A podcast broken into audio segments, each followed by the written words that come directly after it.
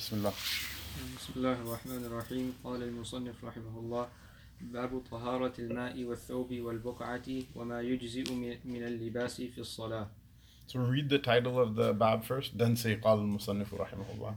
Because most of the old books, I don't know about this book in particular, but most of the old books, the names of the abwab are actually part of, they're like made later.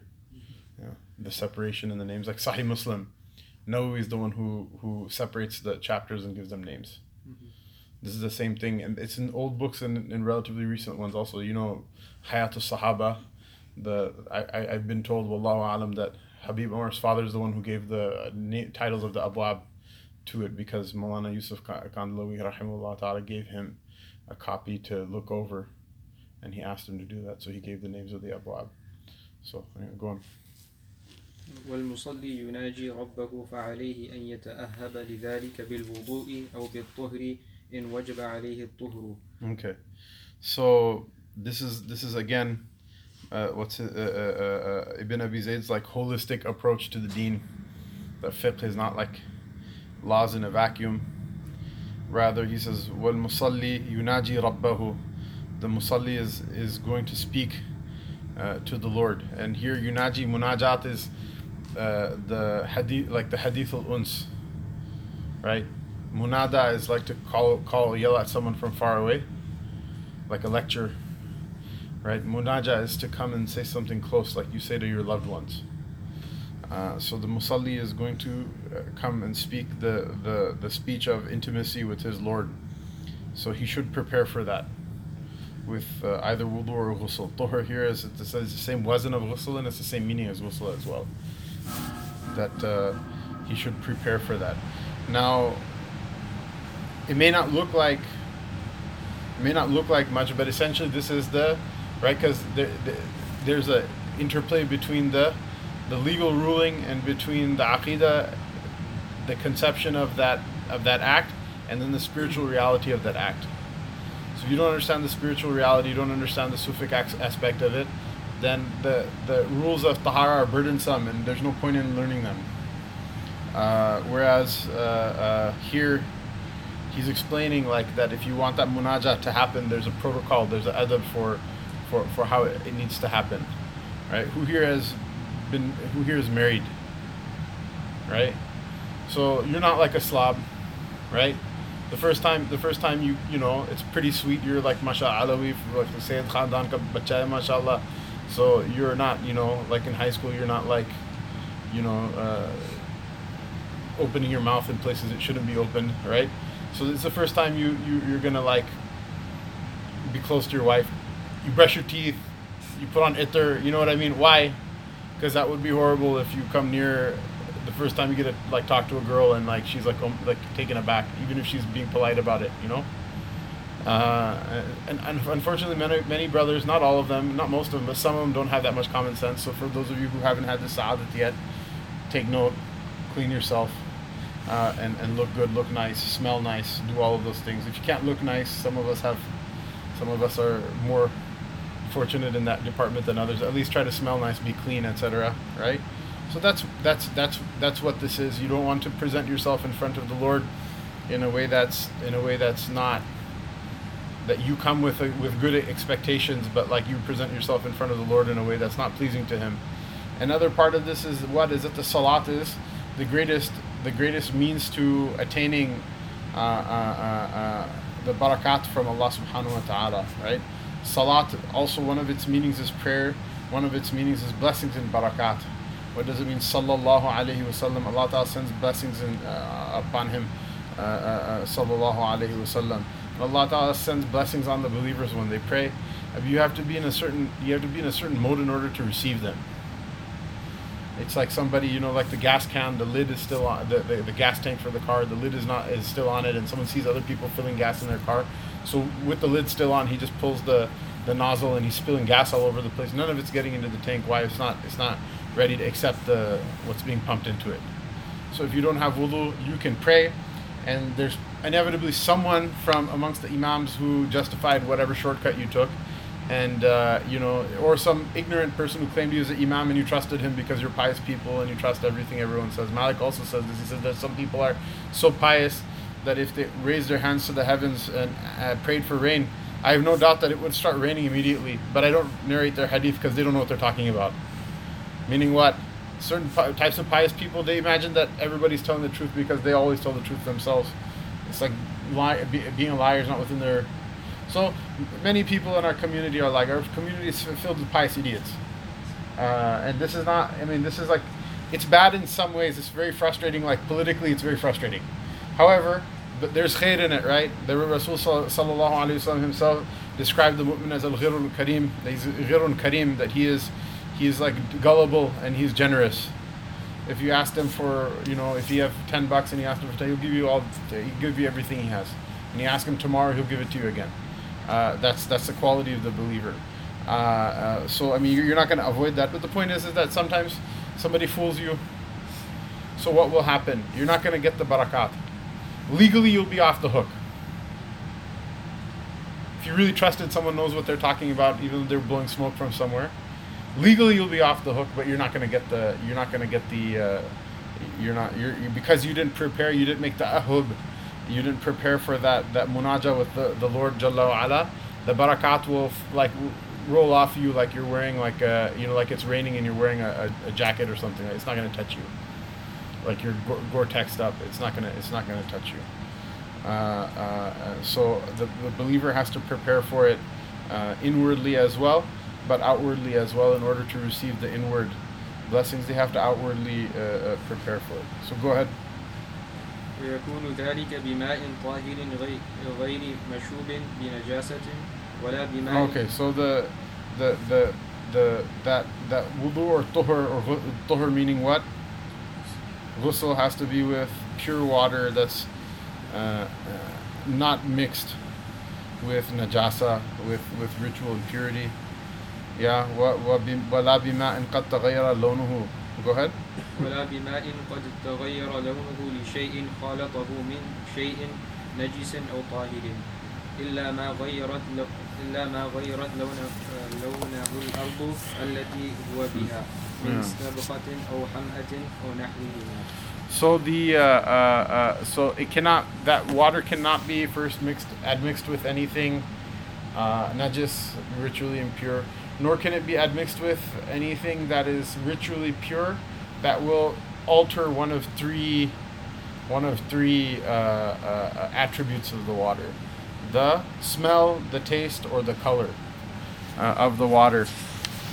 So even then that that rule has exceptions, which is what the the naturally occurring things that alter the the the taste, smell, or color of the water. So, for example, if you look into the ocean, right, and we're not in the Caribbean, right? If, well, we're not anywhere near any ocean for that matter. But like, if you look into the lake, right, is it gonna be like crystal clear blue straight to the bottom, where you can go swimming with the dolphins? No, there's like an Asian carp is gonna like jump out of the water and knock you out, right? Uh, um, yeah, true, true story. So, so obviously the the color is changed. Even the taste has changed. The, the the water from the lake is like somewhere halfway between what I consider fresh water and ocean water. It is a very sal. It's like more to the side of salinity from drinking drinkable water, right? Um, however, those things are excused. Why? For the purposes of tahara, because they're the natural. They're the natural condition of water. Uh, salt marshes, uh, uh, uh, muddy springs, right? These things, these are excused. So, for example, in Mauritania, there are a number of wells. Some of the wells are crystal clear. The water is horrible. It's very salty and brackish. Some of the wells are like it's like really murky, but the water tastes wonderful. So these are two examples of what one. The first example is uh, the alteration in the taste, and the second is an example in the alteration of the color of the water. But they're excused, right? Ocean water, it's excused. Have you had? And has anyone collected rainwater before in a cup? Is it like crystal clear? Huh? Is it crystal clear? I don't even know. You don't know? Does anyone remember? It wasn't clear though. No, it's like murky, right? It wasn't Yeah. clear. It was it's murky. That's how that's how that's how rain droplets fall. Oftentimes, is that the water will condense around some sort of impurity, right? So, but that's excused. That's excused. That that that change in the taste, uh, smell, or uh, uh, attribute, of, or sorry, uh, taste, smell, or color of the water is excused. What's not excused? Water with soap and oil. Soap, right? Oil. Well, oil is not going to mix with the water. You can flick the oil off the top, but like yeah, soap. That's an example, right? Orange juice. Uh, uh, uh, things like that. Those are those are you cannot make wu- wudu from orange juice. You you know you cannot mix water half and half with orange juice and say like I'm making citrus wudu. It doesn't it doesn't work that way. Yeah. Uh, go ahead. وماء السماء وماء العيون وماء الآبار وماء البحر Right. So he's, he's the ma'us sama, the water that comes from the heavens. This is a for for those of you who are like in like like whatever ancient Semitic studies. The expression ma'us sama is very interesting, and we're not going to talk about it right now because we have fiqh to talk about. But anyway, go on. And then the ma'ul uyun, the water of springs. Right. Anyone here been to uh, uh, Yellowstone? Oftentimes, the water in springs has a horrible smell because it's sulfur. It's good for you too. You bathe in it, it like it clears up a lot of skin issues or whatever. But uh, so yeah, that's but that's excused because it's naturally it's it's naturally the, the state the water comes out from. The water of wells, which we spoke about, the water of the sea. Right? He says طيب طاهر مطهر للن- للنجاسات. Uh, uh, so he says that it's it's it's pure, it's clean, and it, it, it, you can make wudu from it. Uh, وماء غيره ماء ماء ماء غي- غير ahead. وما غير لونه بشيء طاهر حل فيه فذلك الماء طاهر غير مطهر في وضوء أو طهر أو زوال نجاسة Yeah, so he says as for as for the water that is that has the admixture of something that is ritually pure like orange juice or soap or whatever, uh, um, that water is pure and clean, but it, it you cannot make wudu from it, uh, uh, uh, and you cannot.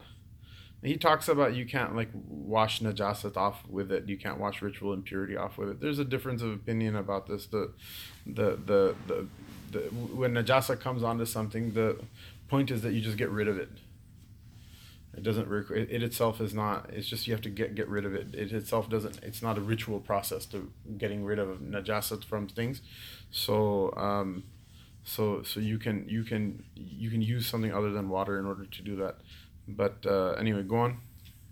وما غيرته النجاسة فليس بطاهر ولا مطهر وقليل الماء ينجسه قليل النجاسة وإن لم تغيره Yeah, so he says that he says the water that has najasat in it, the, the water that has uh, uh, impurity in it, um, it is neither uh, purifying nor is it pure in and of itself. Um, and, and he says that even a little bit of najasa uh, in in in a, in a small amount of water here, little bit of najasa is anything that you you you you you can like detect, uh, as small as that may be, and a little bit of water is like something other than like a really like large container of water. Um, and what is a large container of water? Then there's differences of opinion regarding what that means. This is a small amount of najasa will will make a, a, a, a small amount of water uh, uh, uh, neither pure nor purifying. This is not the madhab. The madhab is what? Is that a small amount of najasa, if it comes into a small amount of water, like less than a lake or whatever, um, it will not make that water najas until and unless it alters one of the three, uh, one of the three uh, uh, attributes of it: its color, taste, or sm- or smell. So theoretically, if someone puts like you know I don't know a drop of urine in like a like whatever uh, you know twenty gallons of water, the water is still tahir and it's still mutahhir. It's not considered najis and it's still you can make wudu from it. But it's the hukum is makruhun ma'a wujud al. That if you have an alternative, it's makruh to use that water. You shouldn't use it because a there's there's a couple of issues. One is that the other imams all said that it's uh, the, the other imams. I shouldn't say all of them, but the preponderant majority opinion is the same as the one Ibn Abi Zayd takes, which is that they say that that small amount of najasa najasat will make it all najis as well. And, another reason is that a person should have a natural karaha from it because they know that that, that, that najasa is in there somewhere.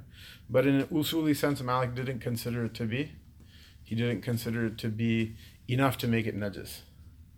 So you, we have these issues, like for example, like like I, I'm not a Shafi'i faqih. You can go uh, uh, um, verify this from one of the Qurayshi brothers or one of your Shafi'i friends and relatives that you have on your five favorite phone numbers list or whatever, right?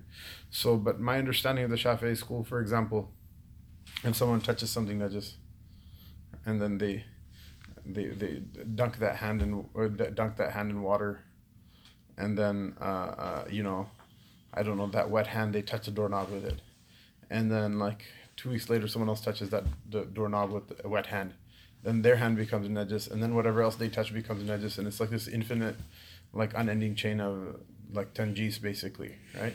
So that's like another another like extreme, if you will. So Malik Malik didn't consider that to happen. He says that there has to be some sort of detectable trace of of that najasa in order to render it with a hukam. Otherwise, the entire world is najis if you just pay attention closely enough. And this is one of the reasons, by the way. And so, the, the, the by the way, the the the the i'tibar of khilaf, heeding dissent uh, in opinions. I mean, it's a it's an important it's an important thing for a person's taqwa. It's itself not a replacement for the law, but it is a it is a consideration at any rate. So for that reason, people should be more careful about the way they use the bathroom and the way they they segregate. You know, like whatever. Some people will have like slippers in their in their in their bathroom that, that are separate than the ones that they use outside, or they'll separate uh, the place where they make wudu from the place where they, uh, uh, you know, uh, whatever defecate and urinate and things like that. The reason for that is what is because of a, a desire for this not to happen, for for this not to happen. This is why you know, old school masajid, the bathrooms, bathroom A is not part of the masjid. And B, it's not even in the same building as the masjid usually. Anyone, you guys been to Masjid Fateh, right? right? The bathrooms are they're literally a separate building uh, for that reason, uh, and they built that masjid I think in a time that there weren't so many purpose-built masajid in America, so they built them like they build them in the Muslim world Like if you're gonna go to like the masjid of the Prophet sallallahu alaihi wasallam, it's not like the bathroom is gonna be part of the building. You have to like, exit and then go down into some like sub basement or whatever, uh, and even that's kind of like a modern thing. Yeah. Go on. وقلة الماء مع إحكام الغسل سنة والسرف منه غلو وبدعة. Yeah. So he says that using a small amount of water while making uh, uh like making your wudu properly with control and with with in a correct way like fully and completely is uh, uh, uh better. Uh, uh, uh, uh, is, is not better it's sunnah.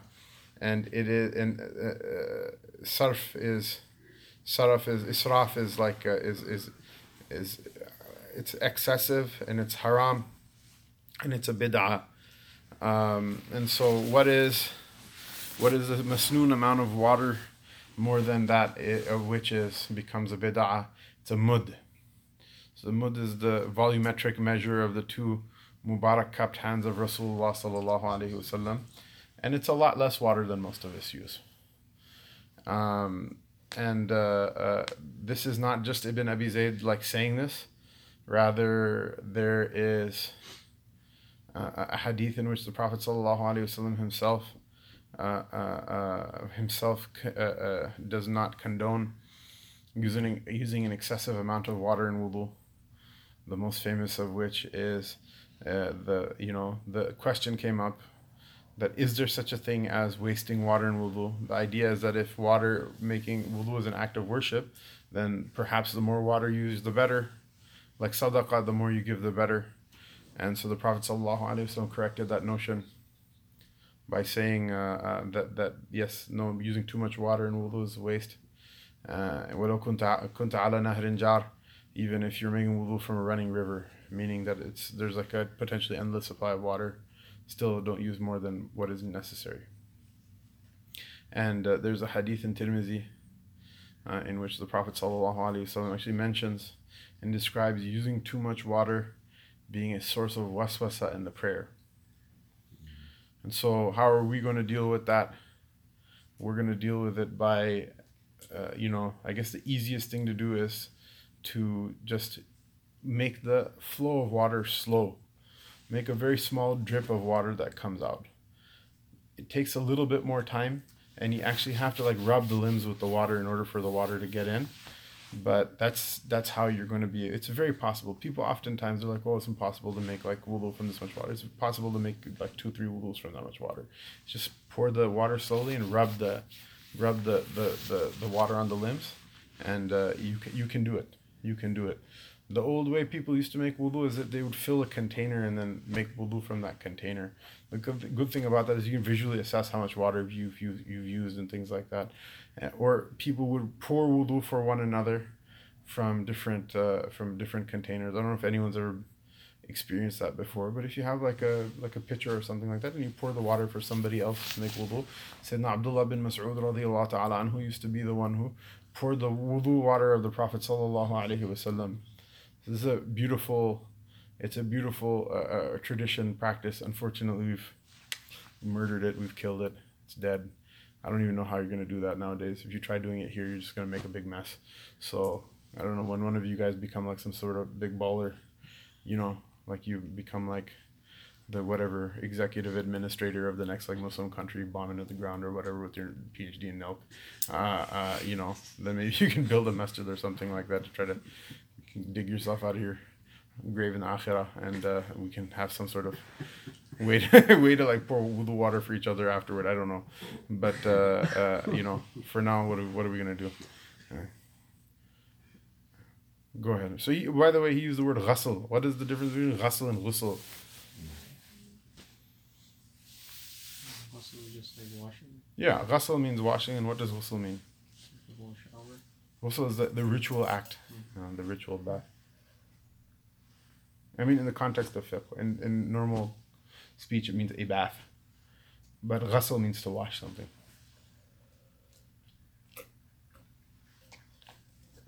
Go ahead. وقد توضأ رسول الله صلى الله عليه وسلم بمد وهو وزن رطل وثلث وتطهر بصاع وهو أربعة أمداد بمد So, so تطهر يعني اغتسل. his, his ghusl sallallahu alayhi wasallam was from a sa', which is four amdad. So it's like, like, a, like a liter and some change. So again, not a whole lot of water, but if you make ghusl the way he's going to describe the ghusl afterward, you can do it. It's good. In fact, this is one of the fun things, you know, like fun fact, right? Because it's cold outside. Uh, fun fact is that if you want to not be cold during the day, ha- this is not like a fiqh issue, so you can take it or leave it. But uh, if you want to, uh, um, you know, if you want to not be cold, finish your shower with not freezing cold water, but like cooler water. Because it will like it will give like your skin like the signal that you should like seal up, tighten up, ready for the cold, rather than your pores be open and pff, blast blast all your heat out right away, right? So uh, um, one of the things if you ever have to shower with cold water, which all of all of everyone has to shower with cold water at some point or another. Uh, if you ever have to shower with cold water, how do you do it? Okay, I'll give you a tip because I've taken many cold showers, and, and not for the reasons you guys take them, but for uh, uh, uh, uh, for like just the reason of like not having facility because you go to weird places in order to read books like this, right? So what you do is you dip your hand in the water and like just rub it on your body, and what does it do? It, the places that get wet with that, they will be like they'll ready themselves for the, the blast of cold that's about to come. Then you can turn the shower on, shower in water as cold as you want to, you'll be fine. Um, and so the same thing with ghusl. If you have like a bottle of water, even if it's cold, right? Take fill instead of pouring the bottle straight on your head, pour a little bit on in your hand, and and just let it come down on your head, and then as it drips down your body, just wipe it, and then afterward you can pour the rest of it, and it will. It's not gonna. Cold is not gonna like harm you. It's not gonna affect you as much. Um, there is like a number of issues here that are not fiqh related, but like have to do with the weak state of the ummah. The fact that young men, you know, will be like, yeah, I don't want to do this because I have to take a cold shower. Uh, um, you know, there's a lot of things in the ummah that need to get done. And if uh, ghusl, you can't do ghusl, that's like the, like your we're like DOA on the first chapter of like fiqh, right? Im- imagine the rest of them. What are we gonna do about it? But anyway, go on. وهو أربعة أمداد أمداد بمده عليه الصلاة صلى الله عليه وسلم. وطهارة البقعة للصلاة Okay, so uh, uh, um, yeah, he talks about the khair. He's yeah. Okay, we'll get that. We'll, we'll talk about that later. The, um, the the difference between the Kufan and the Ma- Madani volumetric measures. Go ahead. What what what طهارة البقعة? وطهارة البقعة للصلاة واجبة وكذلك طهارة وكذلك طهارة الثوب فقيل إن ذلك فيهما واجب وجوب الفرائض وقيل وجوب السنن السنن المؤكدة. Okay, so he'll mention two things. There's there's more there's more detail to the ahkam of these things than we're going to mention right now, but like as a quick as a quick uh, uh, um, I guess introduction to them. Um, the the buqa is the area, the place you're going to pray in, right? And then the uh, uh, uh, was the second the, the thob is the the the cloth that you pray in, the clothing that you pray in. They also they have to be clean. They have to be free of, of ritual impurity.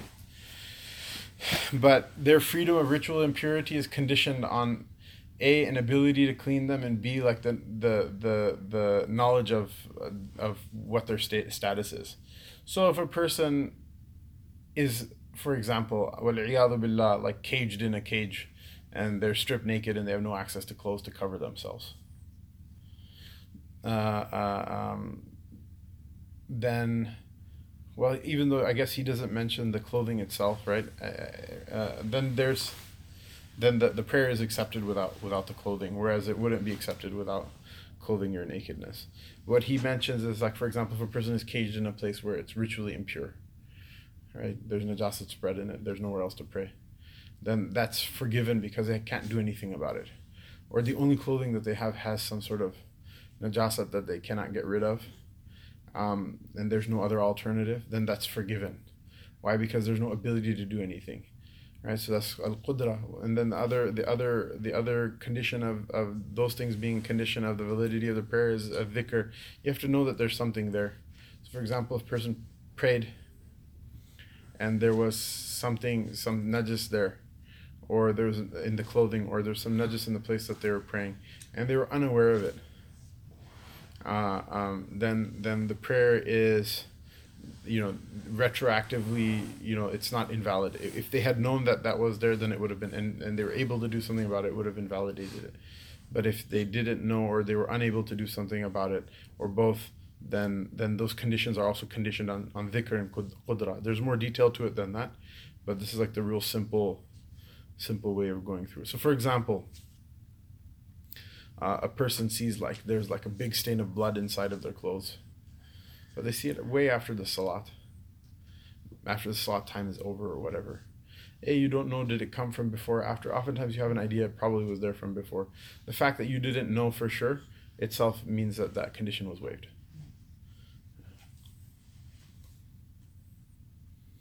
Things like that are usually they're usually mustahab al-i'ada fil waqt.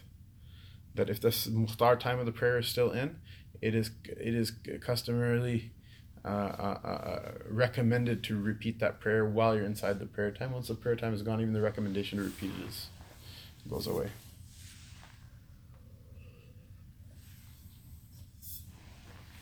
تفضل. وينهى عن الصلاة في معاطل الإبل ومحجة ومحجة الطريق وظهر بيت الله الحرام والحمام حيث لا يوقن منه بطهارة والمزبلة والمحجزة والمح والمجزرة والمقبرة المشركين وكنائسهم. Okay, so he mentions now certain places where a person shouldn't pray. So the first one he mentions is the ma'atin al-ibil, the pen in which the camels are kept. Um, it's makruh to pray there just because there's so much roth, there's so much animal waste. Uh, now the animal, the waste of an animal, the excrement and urine of an animal that is edible, is actually tahir in the madhab. It's not it's not najis. But it's still makruh to pray just because it's disgusting. It's makruh to pray there. Meaning if you're a camel herder, which I don't think any of you are. No? Okay. Uh, uh, this guy, he's like his sense of usual bright and effervescent sense of humor is somewhat somewhat down today, as if uh, a person of like a different gender like spat in his like dreams or something like that. I don't know. Inshallah, we'll talk about it later, or maybe we won't. You know. Uh, um, at any rate, so the the the idea is that uh, that yeah, just don't pray there because this is gross, right? So you know how I learned that the the hukam is is that they're they're tahir As when I was in Mauritania, we went to go visit one of the mashayikh, the Sheikh Muhammad Hassan Wald Ahmed Al Khadim. He's a commentator. He's the commentator on uh, on all of the Muhammad Maulud books. Muhammad Maulud is like one of like prolific, like early 1800s, late 1700s, like Mauritanian mashaykh. He's the one who wrote the Matharat al Qulub, the purification of the heart, which is very famous now, and a number of other books. He wrote Al Kafaf. It's a, a book in verse in Maliki fiqh, which is even longer and more like richly detailed than the Mukhtasar Khalil. The Mauritanians enjoy it because it's in verse, so they memorize all of its 4,000 some odd lines. Um, anyway, so he was like, he was pretty, he was pretty smart guy and pretty spiritual guy to summarize, like in a way that I think people today probably can't conceive of. So we went to visit the sheikh, who was one of his uh, descendant of his house, and uh, also uh, he's a commentator on his whatever great granduncle's books. So on the way there, uh, what happens in Mauritania? Um, if you can't get the Uber uh, Black, then you travel uh, in the in the the choice conveyance of the locals, which is a Toyota Hilux, it's a Toyota Tacoma, in which there's like like 10 people sitting in like the six seats inside. And uh, um, then the rest of the, the, what they do they fill the back of the bed of the truck with stuff and then they'll put like a, a, rope net on top of it and you just sit on top of the rope net and that there's no limit sky's the limit however many people you cram in there right so so i was like literally hanging off the back corner for my life i didn't want to go the brother who was going with me he's like it's to be like an hour till the next car goes and like just suck it up. It's not that long of a ride. So I'm like hanging on for dear life. And next to me, uh, there was a burlap sack that was tied to the side of the, the, the bed of the truck and actually hanging out the side of the, the pickup truck. And there was a, a hole in out the hole the is the head of a goat. There's a goat in that burlap sack just chilling on the side. So what happens? Uh, we're you know so it's me hanging off the corner, and then there's like a goat next to me, and uh, we're we're we're driving we're going to we're going to Tigint, which is the the the city off the road from which it's like whatever, like a three mile walk to the Mahdar of the Sheikh. Uh, so, like an hour into the ride to Tigint from Nouakchott, um, it's like it starts to rain. Then I realize it's not raining. It's just the goat is taking a piss, and it's getting all over my face and in my eyes and you know and my and my clothes and and Mauritania is not a place that has a lot of water, you know, that you're going to be like, oh, look, I'll just throw, toss it in the washing machine. There's no washing machine, there's no water, there's, it's just Mauritania, right? so when you get pissed on, it's like, that's kind of your bad, you know, your, your problem at that point. So I started banging the side of the, banging the side of the, the truck, and the guy actually pulls over, and he's like, what's wrong, what's wrong? I go, your goat is taking a piss. And so he started laughing, the driver, and he goes, well, it's done now. you know, like it's not gonna piss again. So what are you gonna do? Let's just keep driving. So he keeps driving, and then uh, uh, uh, you know, like after like forty five minutes, same thing happens again. So I start banging the side of the truck, and he just rolls the window down. He's like, "Okay, you pissed twice. Not gonna piss again the third time." And then it takes, you know, like after it's like half an hour, it takes piss a third time, and I bang the side of the truck, and he just laughs. He doesn't even roll his window down. He's just laughing at this point. So uh, I have my like white white dara, and uh, uh, uh, uh, we're walking, you know, in the in the desert, and like every place we stop, I ask, does anyone have water? Nobody has water. It's, it's freaking Sahara, right? So uh, uh, they're like, why do you want why do you want water? I go, go go goat pissed on me, and they all laughed and they said they said they said labas Hamza, bol bol ma'kul tahir. It's, it's no don't worry Hamza the the, the urine of an edible animal is, is, is ritually pure, which is little, little consolation to me. But that's how ilm is learned. You never forget that after that, right? That's how ilm is learned. You guys have to drive from Hyde Park or from Midway or whatever. That's not like you know you'll eh, yawn. You'll forget everything you learned today tomorrow. But I'll never forget that. Yeah. So the the the ma'tan al ibil is makruh just because it's like not a clean place. You shouldn't pray there, even though it's not it's not najis, but it's still you shouldn't pray there because it's gross. Uh, the mahajjat al-tariq, uh, the middle of the, the the pathway that you know people come and go on, like the middle of the street. Why? Because animals come and go, they urinate, they defecate. People are animals too, they urinate, defecate. Unless unlike goats, their urine and feces are are like pretty squarely uh, impure you know people people it's so funny like the whole arab world is like awesome in this way right? I say arab world because in the non-arab world it happens too but like it's just different it's not in arabic though so it's not as fun. So there's a there's a, a you know like you'll see like a wall that has big like letters written it says mamnu al it will say like it's it it permissible to urinate on this wall and like there'll be like three or four people taking piss underneath that those letters. You know, you just gotta. In Mauritania, that's that's like all day. That's all day. They actually did this. You know, they did this uh, in in a different country. I think in Bangladesh they did this. They would write mamnu al bawl even though nobody, Bengalis in general don't speak Arabic. Why? Just because because people would think that it's like Quran or something like that, so they wouldn't urinate on the wall. so it works in the non-Arab countries, but in Arab countries they know better. So, uh, you know, so so yeah, so that's for that that reason. That's one of the reasons that the Mahajjat al-Tariq is, is makruh to pray. It's obviously haram if you know for sure that that place has najasa in it. Then it's invalid. Uh, and if you know for sure that it's not, then the karaha is lessened, but it's still there. Why? Because you're obstructing the path. Obstructing the path in which people come and go is makruh. The Prophet disliked it. It's not a good thing to do. It's not a good thing to do when you're in the airport when you're in, uh, uh, you know, when you're driving, you should be considerate about the path. You should give way to people and not obstruct the flow of, of traffic uh, as much as is possible. وظهر بيت الله الحرام It is invalid to pray on the top of the Kaaba because you're commanded to face the Qibla. And so uh, you cannot do it from inside the Kaaba or on top of the Kaaba because the Prophet ﷺ prayed inside of the Kaaba, uh, um, because of that, the ulama say that it's permissible to pray nawafil inside. But he never prayed the fard prayer inside the Kaaba either. And because there's a shubha as, as to whether you're facing the Qibla properly uh, as well, the Maliki Mashayikh considered invalid to pray fard prayer from inside the Kaaba. And they considered invalid to pray any prayer from atop of the Kaaba.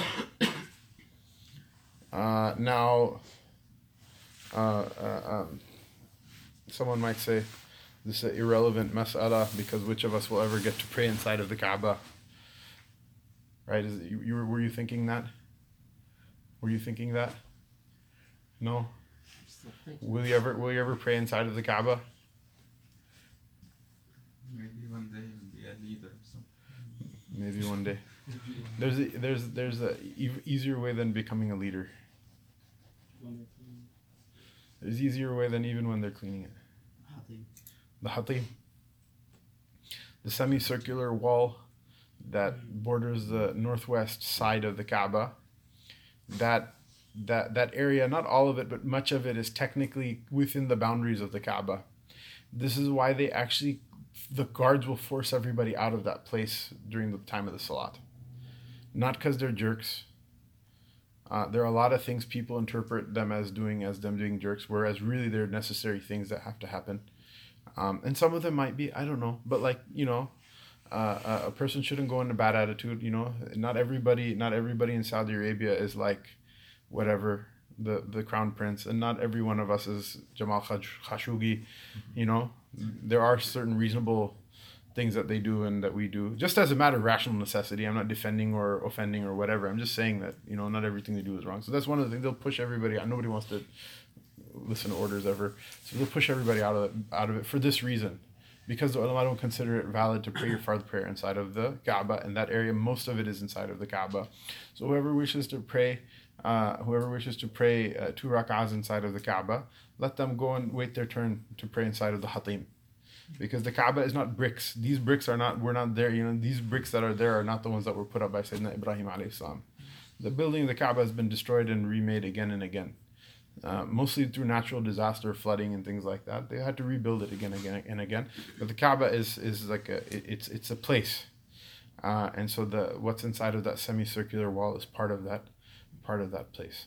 So we have actually there was one of the brothers, one of the mashayikh I went went to Hajj with, he mentioned, he said, I have an ustad who says, four times I've prayed in the inside of the hatim and I've made khatam of the Quran in two rak'ahs by Allah's fadl. I was like, wow, that sounds pretty like G, you know? And uh, he goes, I go, is he still alive? He goes, yeah. So he says his name is Mufti Muslihuddin. He's one of the senior asatiza in the Darul Uloom in Dewsbury. So I thought this guy's gonna be some like G, like you know, like twenty five gallon turbine, like you know, big big shot, like you know, like dude. And then when I met him, he's he's he's maybe like the size of Omar. He's not like a he's not like a big imposing guy. And he's like he's like Omar's a little hardcore, you know, he hardcore, you know. That the Sheikh Muslihuddin is like soft like ice cream, like you know, like one of the sweetest people I met. Like I thought this guy I'm gonna like, you know, tremble in fear, you know, like when I see him, but like he was he was just like I just saw him. I go, this guy looks like ice cream. And strangely enough, then he like insisted he wouldn't let me go without eating eating ice cream, which is one of those weird things, you know. But uh, there are people like that in the ummah as well. But in this, do this in what?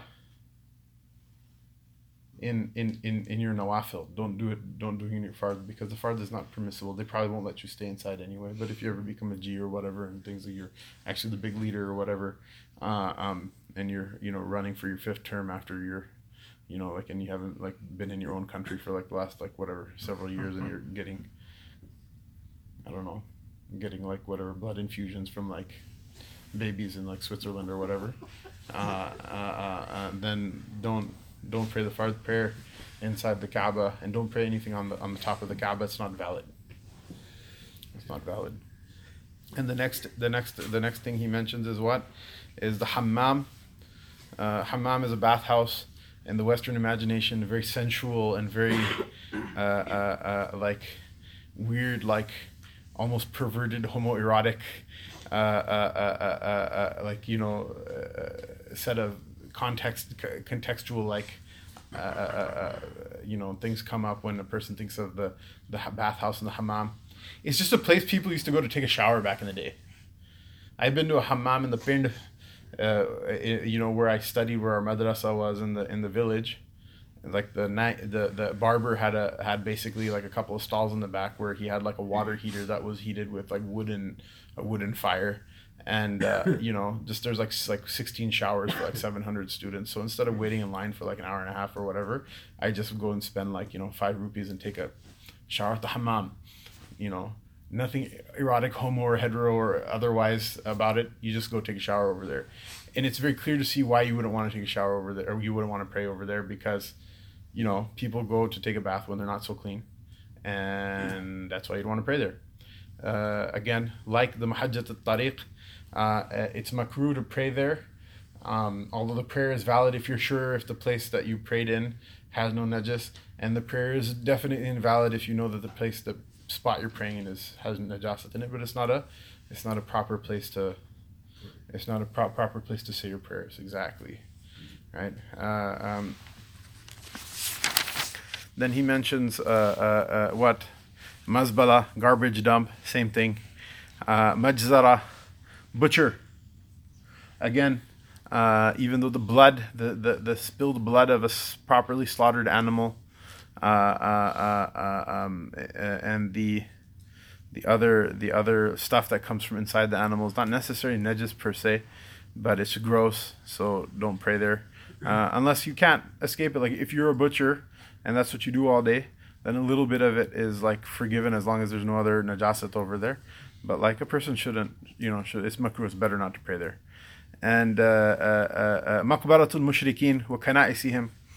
It is makruh pray in the the graveyard of the of the mushrikeen here. Mushrikeen means any kafir, because even an atheist is a mushrik. So, well, how can he be a mushrik? He doesn't worship anything. How can he make shirk with Allah Ta'ala?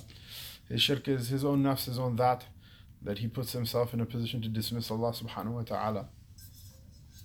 So,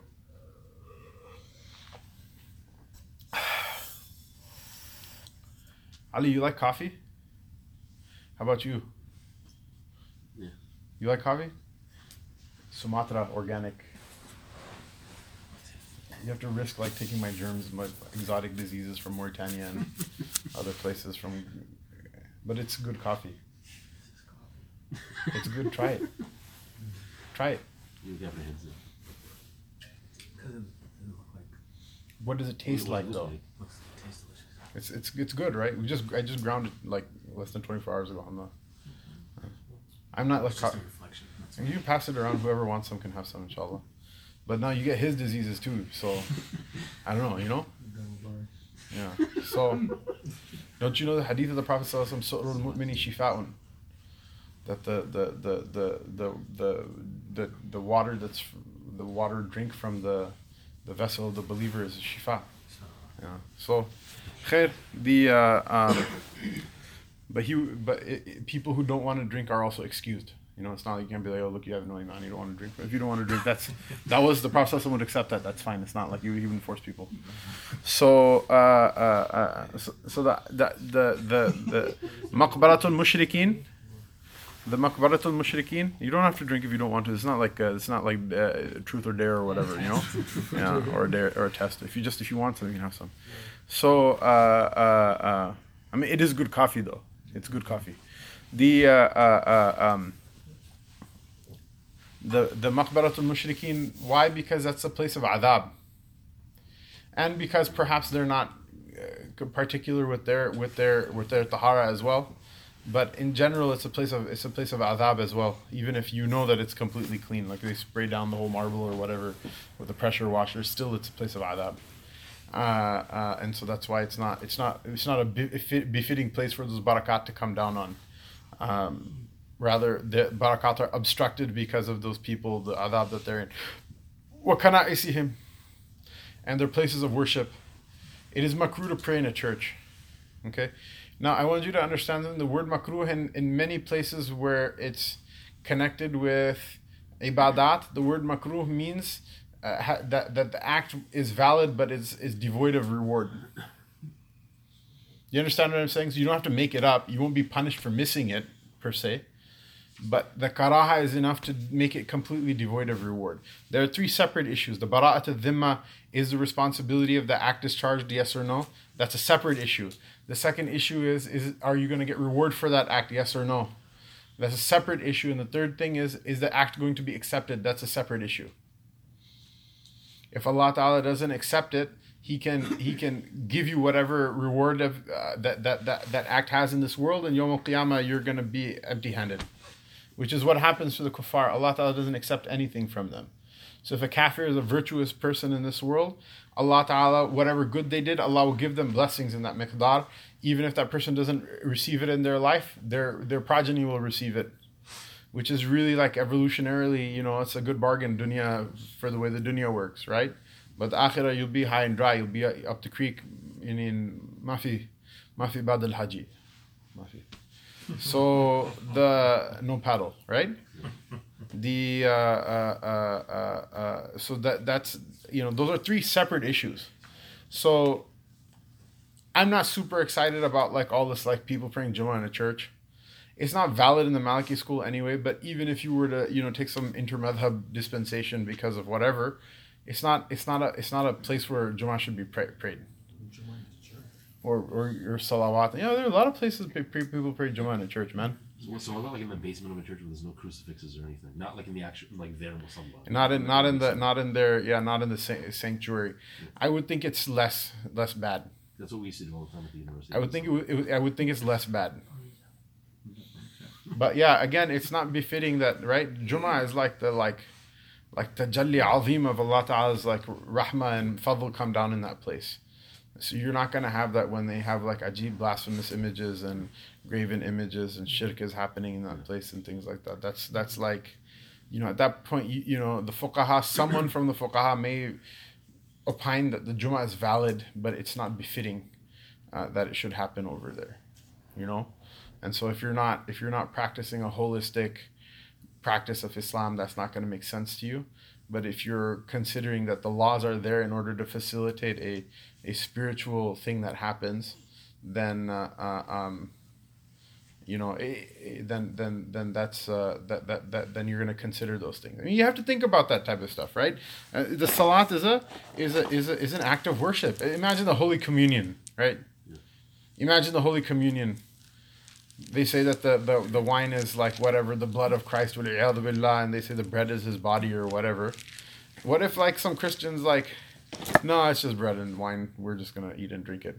Then it's no, it's the communion. It's no longer holy, nor nor is it any communion. You're just having lunch. You know, you're just having your alcohol, alcohol alcoholic's lunch, right? Uh, that's you know, which is really kind of what it is. But I'm, that's what the, the idea is like. If a person has been fooled about it, then you can excuse them somewhat. If they're not even fooling themselves, then it's just dumb. It's just like dumb on all sides at that point. So try not to let your your salat be like that. The idea is that this is, you know, we believe that the Prophet ﷺ, what he said about about the, the barakat of the salat are true. And uh, uh, we're not we're not just like whatever doing some sort of yoga stretching routine or whatever. Uh, anyway, so there's a lot to talk about there, but we're not going to talk about any of that. Uh, so go ahead. وأقل وأقل ما يصلي فيه الرجل من اللباس ثوب ساتر من درع أو رداء والدرع والدرع القميص. Yeah, so the, the, the minimum that a man prays in is a piece of cloth. The word thobe doesn't mean this thing I'm wearing. It's people have turned that into that, that that's like that's a like Philly that's like a very Philly usage of the word thobe. That's not a Arabic usage of the word thobe. That's a Philly, basically someone from the hood asked a, like an Arab, and they didn't like neither of them communicated with the other very well. So they're like, you know, yo, what's that ak? And then the Arab is like, yani thob, yani it's, it's I don't know, a piece of cloth, right? And then like you know whatever, uh, uh, you know, Muhammad, you know, Abdul Wahab al Bani Jenkins like thought that thobe is the name of the piece of piece of, the article of clothing, whereas it's just means cloth. Okay, so here he says where he says uh, uh, the least that a man can pray in uh, uh, is uh,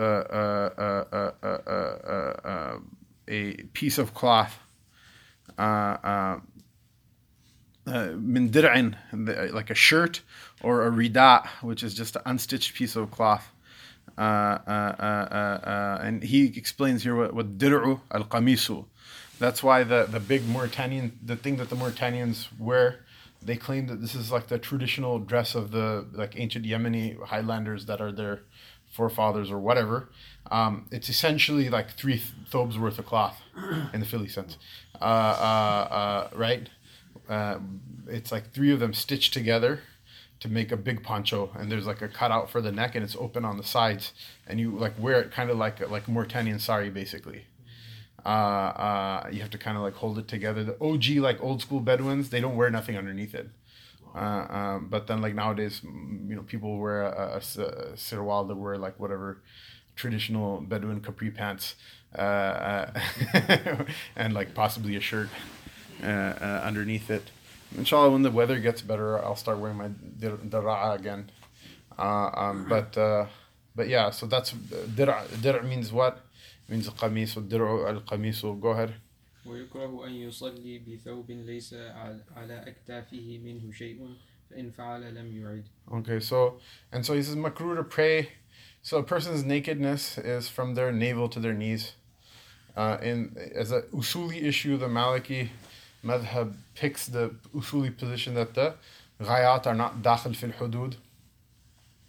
So your navel is not part of your aura, nor are your knees part of your aura, but they start after them. Uh, um, but uh, and that's your aura khafifa, and the aura ghalida is the actual private parts, front and back.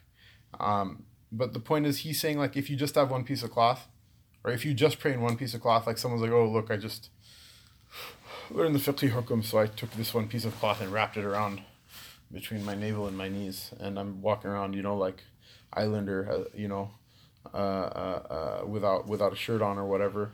Um, he's, it's makruh to do that, unless you have no choice. So there's this like there's a hadith of the Prophet sallallahu alaihi wasallam, in which a man wanted to get married, and he uh, he had uh, like basically he, he had only one piece of cloth, which was between his navel and his knees, uh, or barely even that, if that. And so the Rasul said, Do you have anything for a mahar? He says, Nothing. He goes, Don't you have even another piece of cloth? He goes, This is all I own. And so he asked a woman if she wanted to marry him. Um, and as mahar, he would teach her some part of the Quran.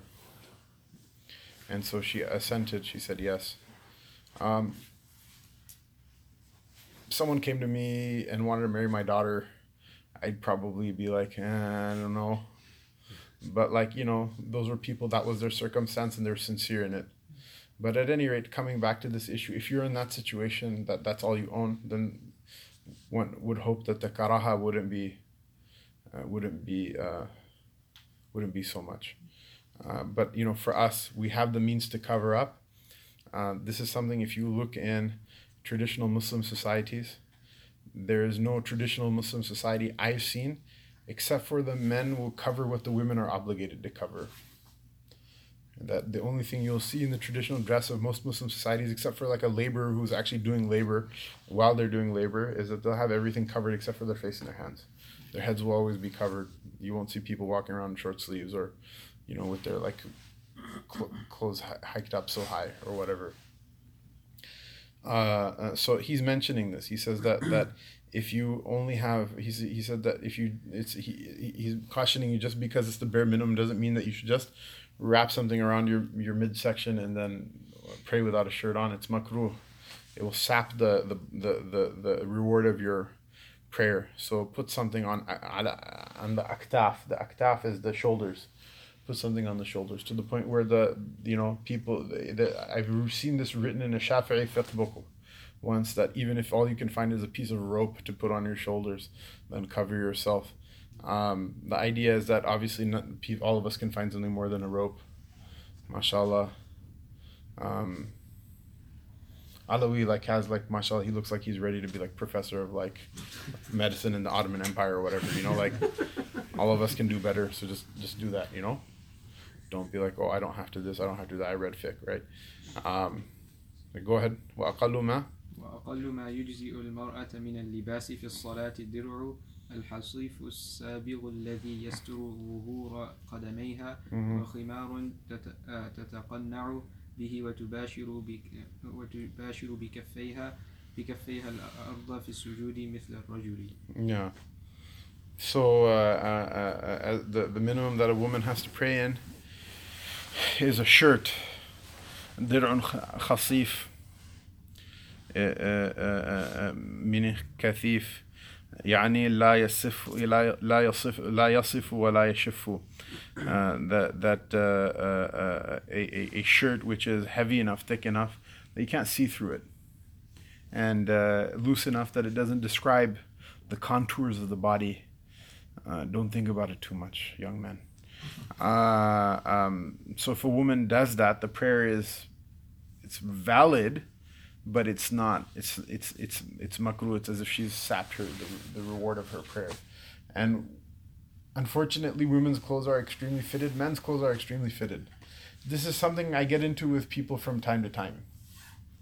People say, oh, if Rasulullah was alive today, he'd wear like a suit. Billah. Like I, I don't know how a person can say that because given the fact that Rasulullah sunnah is itself a form of wahi, I don't know how people can very you know even though something may they seem be seem relatively assured in what they're saying, but still a person should have a little bit of uh, fear before opening their mouth about stuff like that.